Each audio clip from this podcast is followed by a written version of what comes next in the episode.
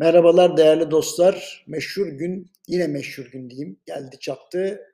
14 Nisan 2022 Perşembe ve bugün yine faiz kararı gelecek. Yine bir faiz kararı diyorum çünkü Merkez Bankası'nın toplantı sayısı FED, FOMC toplantılarından çok daha fazla. Her ay başka bir heyecan yaşıyoruz ama gel gör ki bu ayda faiz değişmeyecek gibi gözüküyor. Şimdi karar öncesinde piyasalara bakalım.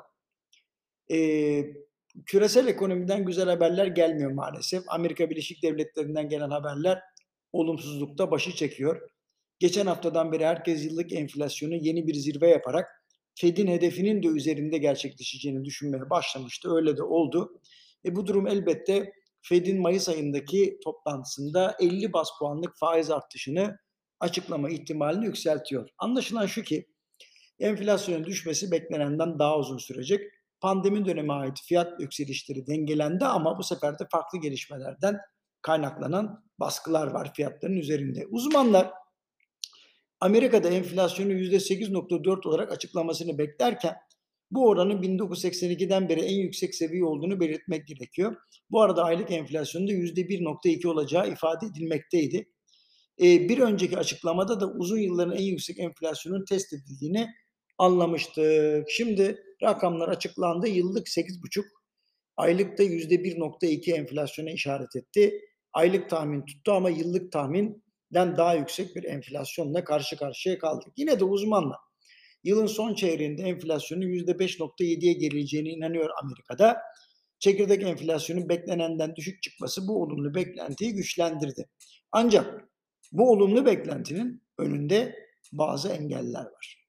Rusya-Ukrayna savaşı, Çin'deki Covid-19 karantinaları ve özellikle enerji maliyetlerindeki artış pozitif beklentileri bozar şekilde seyrediyor. Son olarak Amerikan hükümeti Şangay'da zorunlu olmayan Amerikalı diplomatları dedi ki şehri terk edin.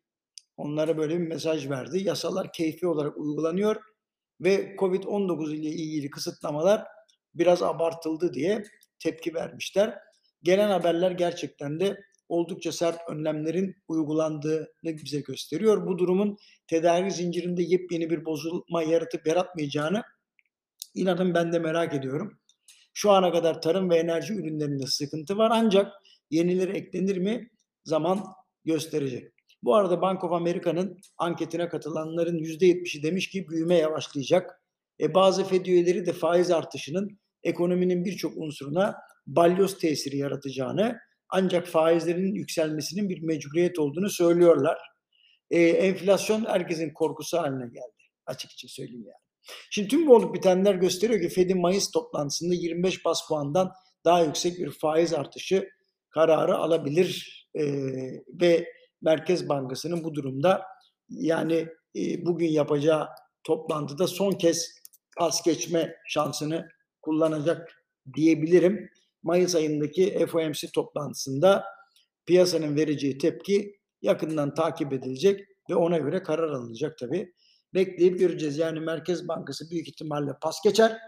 Ardından da Mayıs ayında e, Fed'in kararını bekler. Arada olan bitenleri de değerlendirerek herhalde kendine göre uygun bir karar alacak. Efendim hepinize hoşçakalın diyorum. Yarın faiz kararını konuşmak üzere.